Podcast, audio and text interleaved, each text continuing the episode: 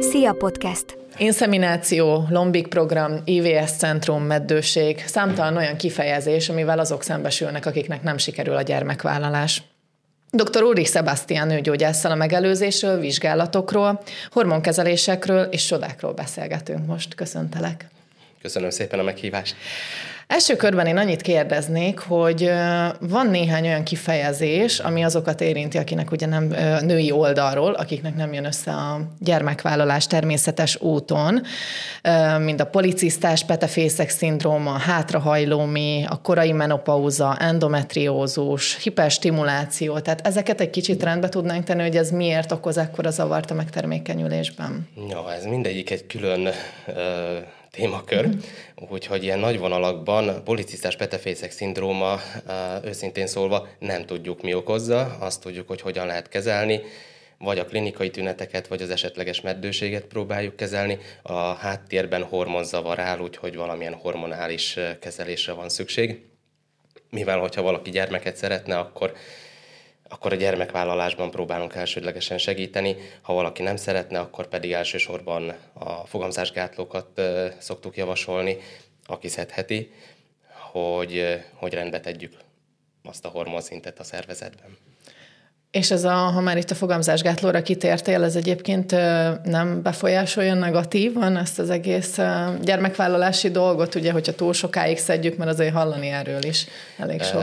Nem, nem befolyásolja. A modern fogamzásgátlók olyan szinten um, kevés hormon tartalmaznak, hogy ez a hormon mennyiség az alatt a hét nap alatt, ameddig általában az a menstruációs hasonló vérzést a páciens megkapja, az alatt le is bomlanak, úgyhogy, úgyhogy nem szabadna, hogy bármilyen következménye legyen. Uh, gyakorlatból sokszor inkább az figyelhető meg, hogy a, ha valaki hosszú ideig szedte azokat a tablettákat, és utána kihagyja, akkor a következő egy-két-három hónapban akár teherbe is eshet. Igen, ilyet már én is hallottam, csak mégis van ez az ellenpólus, akik megint nagyon ellenzik a fogamzásgátlókat, de akkor örülök, hogy erre rácáfoltál, hogy ettől azért nem kell annyira Sőt, még félni. erre is rácáfolok. Pont azért van az, hogy ha valaki egy tablettát kihagy, később veszi be, mint ahogy kellene, ott már kell máshogy is védekezni, mert ott is előfordulhat a tervesés. Uh-huh. Jó, jó, szuper. Akkor ez egy szuper hír, hogy ettől nem kell félni.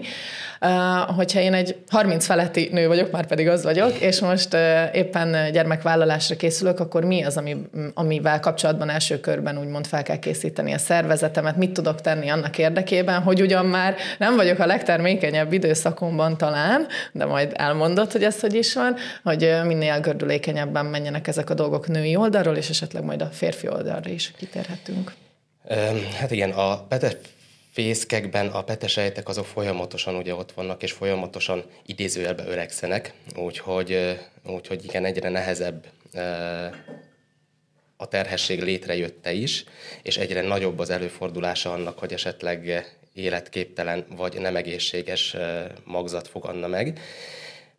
Éppen ezért, éppen ezért ajánlott, a legide, legideálisabb ugye 25-30 éves kor körül a gyermekvállalás, de ez a mai modern világban annyira nem sokszor kivitelezhető. Statisztikailag, ha azt nézzük, akkor főleg 35-37 éves kor után kezd el exponenciálisan növekedni a sikertelenségek, vagy pedig a betegségeknek a, az előfordulási esélye, úgyhogy addig még nyugodt lehet.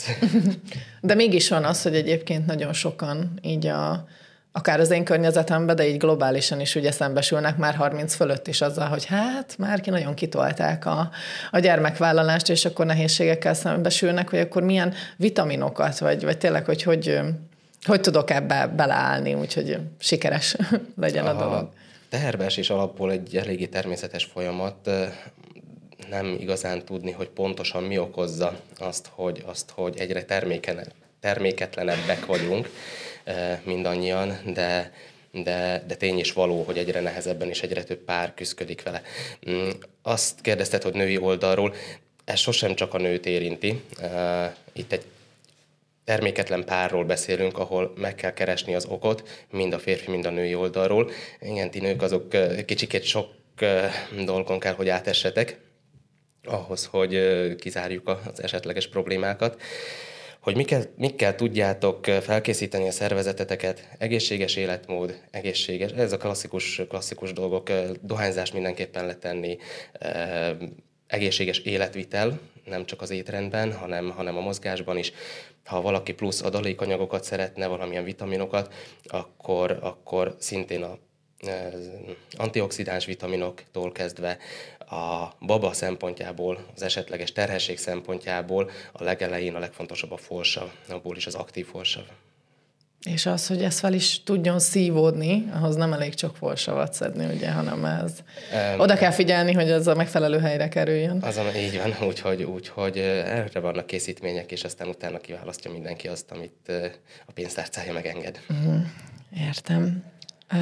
Mikor kell elkezdenem aggódni, hogyha próbálkozok, de nem jön össze a, a baba? Mert itt egy ilyen egy évet szoktak mondani, hogy az előtt igazából nem is beszélünk problémáról, hanem ez egy teljesen normális folyamat, Így hogy van, egy évet kell adni. Jelenlegi, jelenlegi elfogadott menedzsment szempontjából ha egy pár aktívan próbálkozik, ezt azért hozzátenném, hogy nem elég havonta egyszer próbálkozni, ugye egy évig. Nem csak peteéréskor kell, értem? így van, így van. Úgyhogy ha valaki aktívan próbálkozik, akkor erre is kaptam már kérdést egyszer, hogy mi az az aktívan. Statisztikailag az azt jelenti, hogy körülbelül hat, havonta, hetente kétszer-háromszor nem rossz azt a finom vacsorát megfőzni és elcsábítani a párokat. okay. um, és hogyha így nem jön össze egy hónap, egy év alatt, tehát az 13 hónapot jelent, 12 hónapot és 13 ciklust jelent egy 28 napos ciklus esetén, akkor már el kellene kezdenünk keresni az okot. Ez érvényes 35 éves korig. 35 éves kor fölött már csak fél év, és 37 éves kor fölött sokkal nagyobb esélye van egy centrum segítségével a teherbeesésnek. Jó, és akkor, hogyha szembesülök a problémával, hogy már pedig valami külső beavatkozás kell, akkor mi ez az első folyamat, amivel szembesülök, vagy hát így hogy, hogy megyünk végig ezeken a folyamatokon, amit ugye a bevezetőben mondtam, hogy inszemináció, lombik program, és Igen. mindezeket, ami összefogja ugye az IVS centrum. Amíg, amíg a centrumhoz eljutunk, addig hivatalosan elég lenne nekünk meggyőződni arról, hogy hogy a petefészkekben még megfelelő mennyiségű tűző van, ez ultrahangos vizsgálattal, illetve egy hormonlevételével megoldható. Ezen kívül vannak még más vizsgálatok, bizonyos fertőzések kizárása, petevezeték átjárhatóság, a férfinél ugye a spermiogramot meg kell nézni, hogy ő nála vannak egyáltalán, és ha vannak, akkor milyen minőségűek, mozgékonyak, és így tovább. A, ha ezek minden rendben van, minden vizsgálat jól zárult, akkor jön számításba az, hogy esetlegesen ambulancián stimulálni a pácienst, hogyha úgy ítélnénk meg, hogy nem megfelelő a, az ovulációja, tehát egy anovulációs ciklusok következnek be egymás után a páciensnél, akkor stimulálhatjuk, de ezt maximum háromszor. Utána ez azt jelenti, hogy nem, tehát hogy nem, ter, nincsen termékeny nincsen, petesejt? Vagy ez mit nem, nem tud kiszabadulni, úgymond az a petesejt uh-huh. a mhm. megfelelő ö, időben, tehát úgymond az a tüsző, az a, az egy, általában egy, tűző, amelyik megnő arra a 12.-14. napra, arra a 2,5 centi környékére, az nem tud elfakadni, vagy pedig uh-huh. nem nő meg, és akkor ezáltal nem tud elfakadni, lekési a vonatot, hogy így mondjam, a hormonális esést, akkor a novulációról beszélünk, tehát nincsen tűzőrepedés és uh-huh. beteérés ilyenkor. A páciens, hogyha eljut a, az IVF centrumba, akkor szintén a problémától függően választják a megfelelő mm, beavatkozást, hogyha hogyha a páciensnél minden teljes mértékben rendben van, a betevezetékek átjárhatóak, ovuláció is van, arra egy picit rá tudnak segíteni, és esetleg a partnernél van a probléma, akkor a spermiumokat meg tudják egy picit, hát úgy fogalmaznék, hogy tisztítani, és a megfelelő napon egy levételt követően befecskendezni egyenesen a méhüregbe. Ezzel elkerülhető az, hogy a spermiumok ki lennének téve a hüvely zord körülményeinek, számá, számukra zord körülményeinek, illetve hogy átjussanak a méhnyaknyákon, egyenesen bejutnak így a méhüregbe, ahonnan már csak a petevezetéken keresztül kell átmászniuk, és aztán utána találkozhatnak jó esetben a petével. Igen, és Említetted ezt a petevezeték átfolyatást, erről már hallottam amúgy, hogy ez nem, nem túl kellemes, hogyha így a fájdalom részét nézzük, akkor ez mennyire, mennyire jellemző, hogy ezek a beavatkozások kellemetlenek vagy fájdalommal járnak? Hát ha vihetek bele egy kis humort, akkor nekem még nem csináltak soha, úgyhogy, úgyhogy inkább csak visszajelzések alapján válaszolnék. Um, három módja van jelen pillanatban itt, hogy három elérhető módja van. Uh, ez ennek a folyamatnak, és igen, nem a legkellemesebb, úgyhogy éppen előtte érdemes megcsinálni azokat, amik kevésbé úgynevezetten invazívak, tehát kevésbé kellemetlenek. Miután azokat letudtuk, és ha minden rendben van, akkor kerül porondra a petevezeték átfolyatás, ahol mi arra vagyunk kíváncsiak, hogy átjárhatóak-e. Tehát mi ott nem nyitjuk ki, előfordulhat néha, de, de nem az a célunk, hogy kinyissuk azokat a petevezetékeket, hanem hogy meggyőződjünk róla, hogy át tud-e jutni az a spermium a petéhez. Ha a technikákat veszem, akkor, akkor régről megmarad, de a mai napig használják az úgynevezett hiszteroszalpingográfiát, röviden HSG, amikor hát egy délelőtt folyamán a páciensnek alulról befecskendezünk egy röntgenkontrasztos anyagot, amiről egy egyszerű röntgenfelvételt csinálunk, és kiértékelik a radiológusok, hogy átjárható-e vagy sem. Ez egy picit kellemetlen, mert föl kell szerelni egy, mm, szerelni, igen, rögzíteni kell egy e, eszközt, amin keresztül a megfelelő helyre jut az a kontrasztanyag. Van egy második módja, ez tulajdonképpen ugyanez csak ultrahang vizsgálat alatt, HIFOSZI a rövidítése, vagy HICOSZI, attól függően, hogy milyen eh, kontrasztanyagot használnak, ultrahang kontrasztanyagot kell használni, ami elég drága, éppen ezért ennek a vizsgálatnak is már van ára, és csak bizonyos helyen csinálják, ahol, ahol eh, ezt a speciális habot eh, elég szer alkalmazzák ahhoz, hogy az árát visszajöjjön. Kapitalista világban élünk. Úgyhogy itt már meg kell, meg kell választani a helyszínt, hogy tényleg hol is tudják megcsinálni. Szinte fájdalmatlan egy egyszerű ultrahangos vizsgálathoz mérten annyi a különbség, hogy be van, egy, be van egy vékony csövecske vezetve a hüvelybe, a méhnyakba és a méhüregbe, ahol ezt a ultrahang kontrasztos anyagot használják. A harmadik módszer az pedig egy műtét, egy laparoszkopikus műtét, amit én konkrétan személy szerint akkor szoktam csak javasolni, ha valamilyen más benefitet is látunk mögötte, hiszen ugyanúgy föl kell készülni a műtétre, a műtét után lábadozás van, és mégiscsak komplikációk esélye is sokkal nagyobb, tehát akkor szoktam javasolni, hogy ha valamilyen más benefitünk is van, endometriózis gyanakszunk, és megpróbáljuk esetleg eltávolítani a, a látható dolgokat, vagy összenövésekre gyanakszunk, ahol szintén meg megpróbáljuk eltávolítani azokat az összenövéseket. És a műtét alatt bevecskendezünk egy kék folyadékot alulról, nézzük a kamerával egy, egyúttal, hogy, hogy átfolynak-e, vagy átfolyik-e az a folyadék a petevezetékeken. Uh-huh. Ezt milyen hosszú ideig lehet próbálgatni ezzel az inszeminációval kapcsolatos folyamatokat, ami után a következő lépés már az, hogy akkor a lombik? Ezt már általában a centrum dönti el, teljes mértékben individuálisan konzultálnak nem csak a pár női tagjával, hanem a férfi tagjával is, szóval egyszerre a párral, és figyelik azt, hogy ki mennyire siet, ki mennyire elégedett, figyelik azt, hogy ki az, aki még inkább ezt próbálná meg, mint a komolyabb beavatkozásokat, és persze számít az is, hogy milyen korban van a pár. Uh-huh. Uh, hol vannak legközelebb ilyen IVS centrumok? Mert Nyitrát említetted. Centrumok azok elérhetőek Nyitrán, Pozsonyban, Esetlegesen mehetünk még messzebb is, de ez a mhm. kettő a legközelebbi helyszín. Mind a két helyen vannak különböző centrumok, szóval nem csak egy-egy centrumról mhm. beszélek egy-egy városban, minden városban vannak más cégek, amik uh-huh. ezzel foglalkoznak. És amikor hallani olyat, hogy valaki most már elmegy külföldre, és akkor megpróbálja Magyarországot vagy Csehországot, akkor igazából mi az, amivel ott többet kaphat?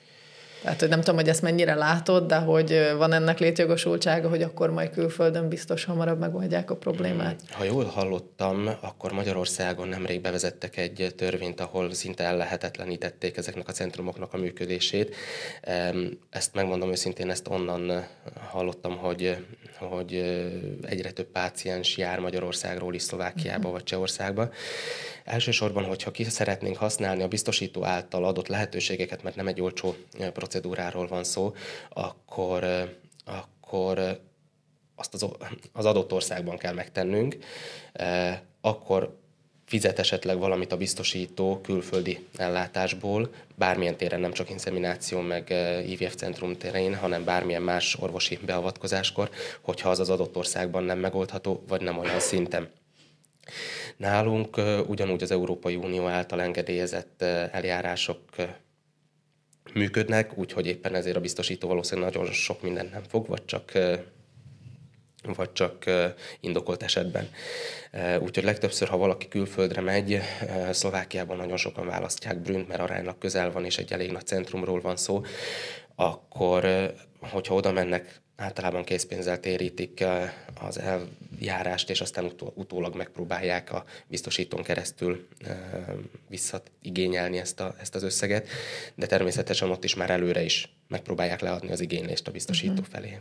Hallod egyébként, hogy elégedettebbek ezekkel a külföldi megoldásokkal, mint a hazaival? Vagy nem lehet ezt így Őszintén szóval az én kliens körömben sokkal kevesebben vannak azok, akik külföldre jutnak. Nagyon sok páciensnek tudnak itt segíteni. Van, akinek nem, és akkor ő végső elkeseredettségében próbál uh-huh. külföldre is eljutni, és ott már általában nem az a kérdés foglalkoztatja, hogy a biztosító mennyit fog állni, vagy uh-huh. mennyit sem. Hogyha globálisan kellene nézni, de itt a környéken, akkor így arányaiban menny, mi az a szám, amennyi ilyen problémával szembesülnek, és akkor rálépnek erre az útra, hogy mesterséges. Erre, erre, erre nem tudok, nem tudok válaszolni korrektül, uh-huh. mert, mert mindenki úgymond a saját kliens körével dolgozik, uh-huh. a kollégák közül is, ugyanúgy én is, és éppen ezért valakinél lehet, hogy, lehet, hogy a klientúra egy picikét idősebb generációt ölel föl, ő valószínűleg kevesebb alkalommal találkozik, akinél kicsit fiatalabb a pácienseknek az életkora, az, az azért gyakrabban egy picikét, igen. Uh-huh.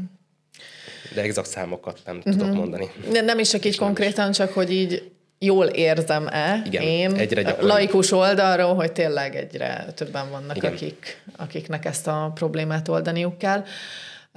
A Lombik programról beszélj még egy kicsit, hogy ott mi történik. Ha valaki a Lombik programra kényszerül, vagy, vagy nem működtek az előző beavatkozások, és ez miatt úgymond oda jut, akkor a Lombik program az nagyságrendileg abból áll, hogy ki van választva a megfelelő hormonális protokoll applikációja, felkészítik a pácienst arra, hogy, hogy minél több tüsző érjen be a megfelelő napon, és utána egy rövid altatásban ezeket a tüzőket megpróbálják leszívni. Miután leszívták, akkor a, a leszívott folyadékban ugye benne lesz az az életpete is, és akkor ezt a petét megpróbálják megtermékenyíteni a partnertől vett spermiumokkal. Ha sikerül a megtermékenyítés, vagy így mondom, leszívás, van ott valamennyi tüsző, nem mindegyik tartalmaz petét, úgyhogy már rögtön kevesebb valószínűleg a pete, nem mindegyik pete éli túl, nem mindegyiket sikerül megtermékenyíteni, és a végén, amelyiket sikerül, abból ugye egy kis embrió képződik.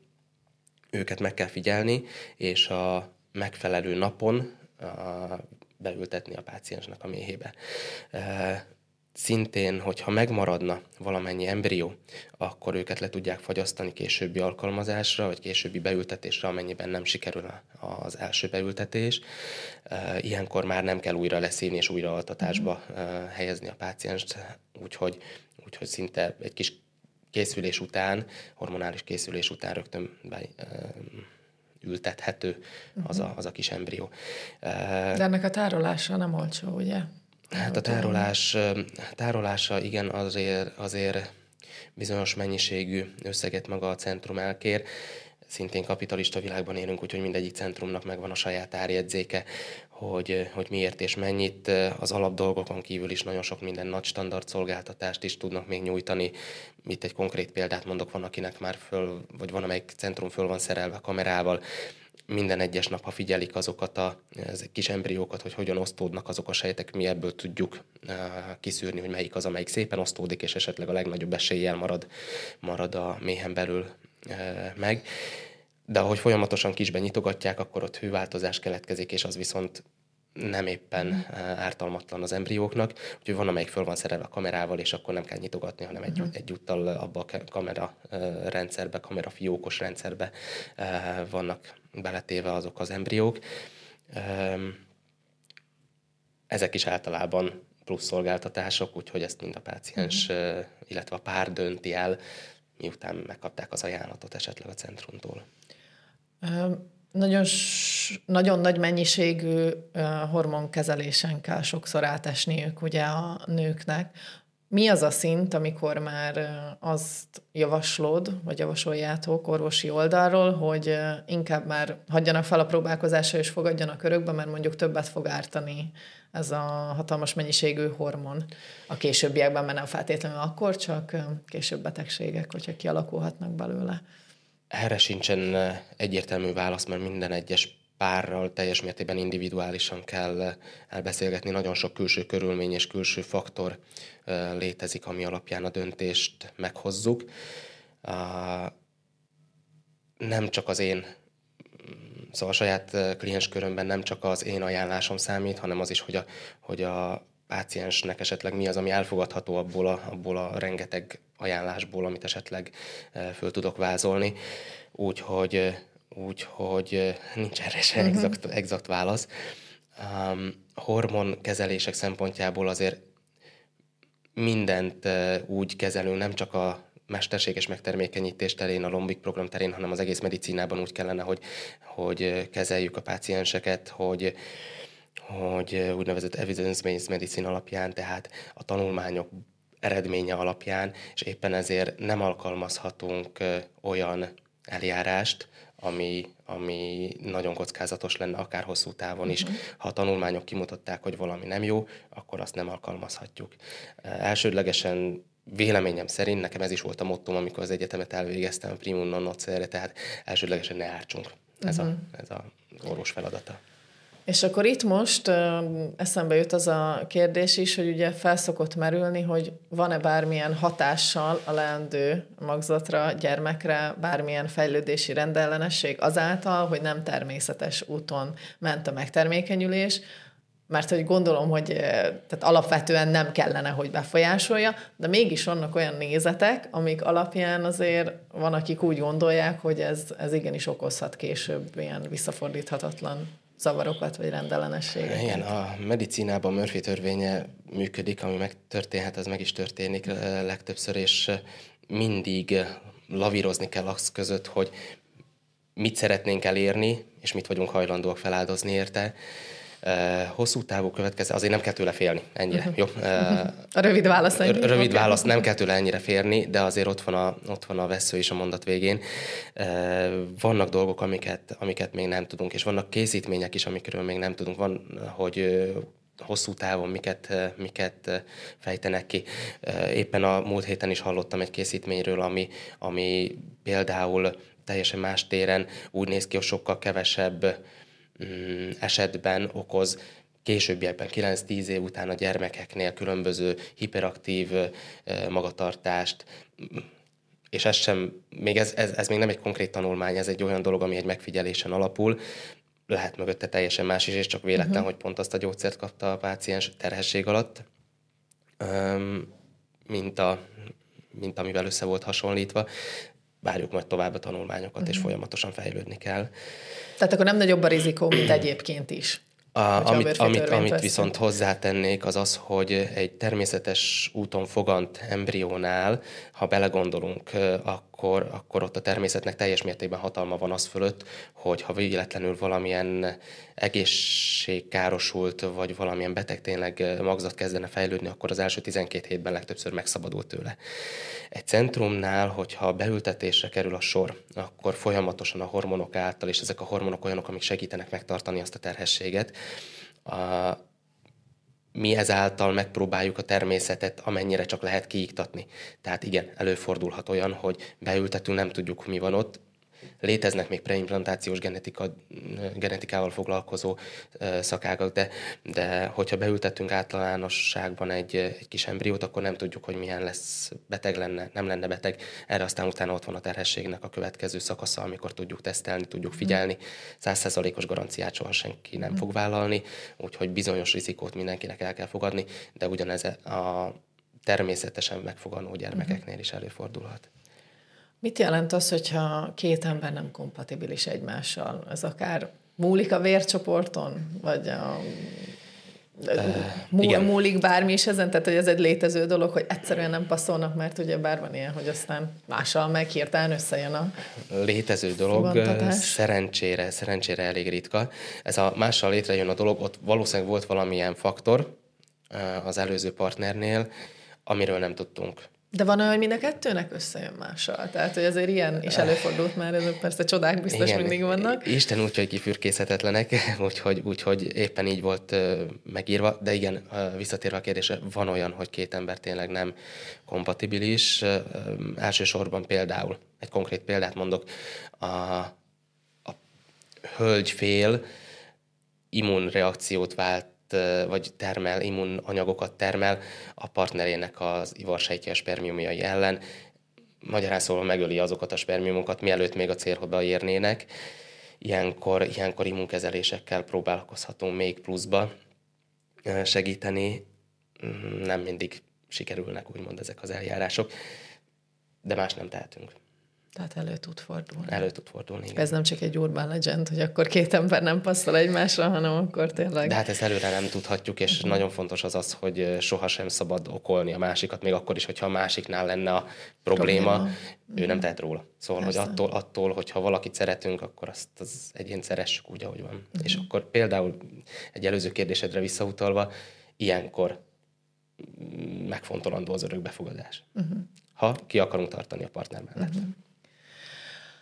És most átkanyarodnék oda, hogy az apák oldalát nem annyira, szóval oké, okay, hogy nőgyógyász vagy, tehát hogy most nem is olyan oldalról, csak inkább a véleményedre lennék kíváncsi, hogy az apákat nem annyira mm, elemezzük sokszor ezekben a történetekben, hogy ők is kudarcként élik meg ezt a sorozatos meg nem termékenyülést, meg, meg a procedúrát, hogy mit, lehet, mit, lehet, mit tudnak tenni az apák annak érdekében, hogy ők lelkileg is ezt átvészeljék, vagy esetleg testileg milyen tanácsod van ehhez?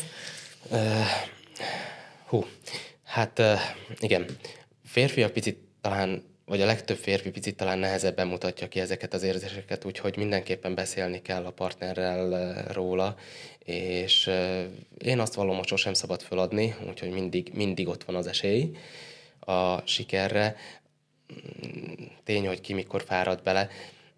Ha észrevetted is egész végig, eh, én úgy állok eh, a terméketlen párhoz, mint egy párhoz. Nem csak női fél és csak férfi fél, úgyhogy hozzám, hogyha jönnek is konzultációra, akkor általában megkérem a hölgyet, hogy hívja be a partnert is, és együtt beszéljük meg, együtt vázoljuk föl, és figyelem a partnernek a reakcióját is, hogy mi az, ami fölvállalható neki, mi az, ami nem. Hát meg lássa ő is, hogy mi vár rá. Igen, ez a, ez a másik dolog, és azért leszűrhető, hogy, hogy úgy a mimikából, hogy hát mi férfiak tökéletesek vagyunk, úgyhogy nem vagyunk hajlandóak elismerni, hogy, hogy hát igen, Valami nálunk is lehet a igen? probléma, így van.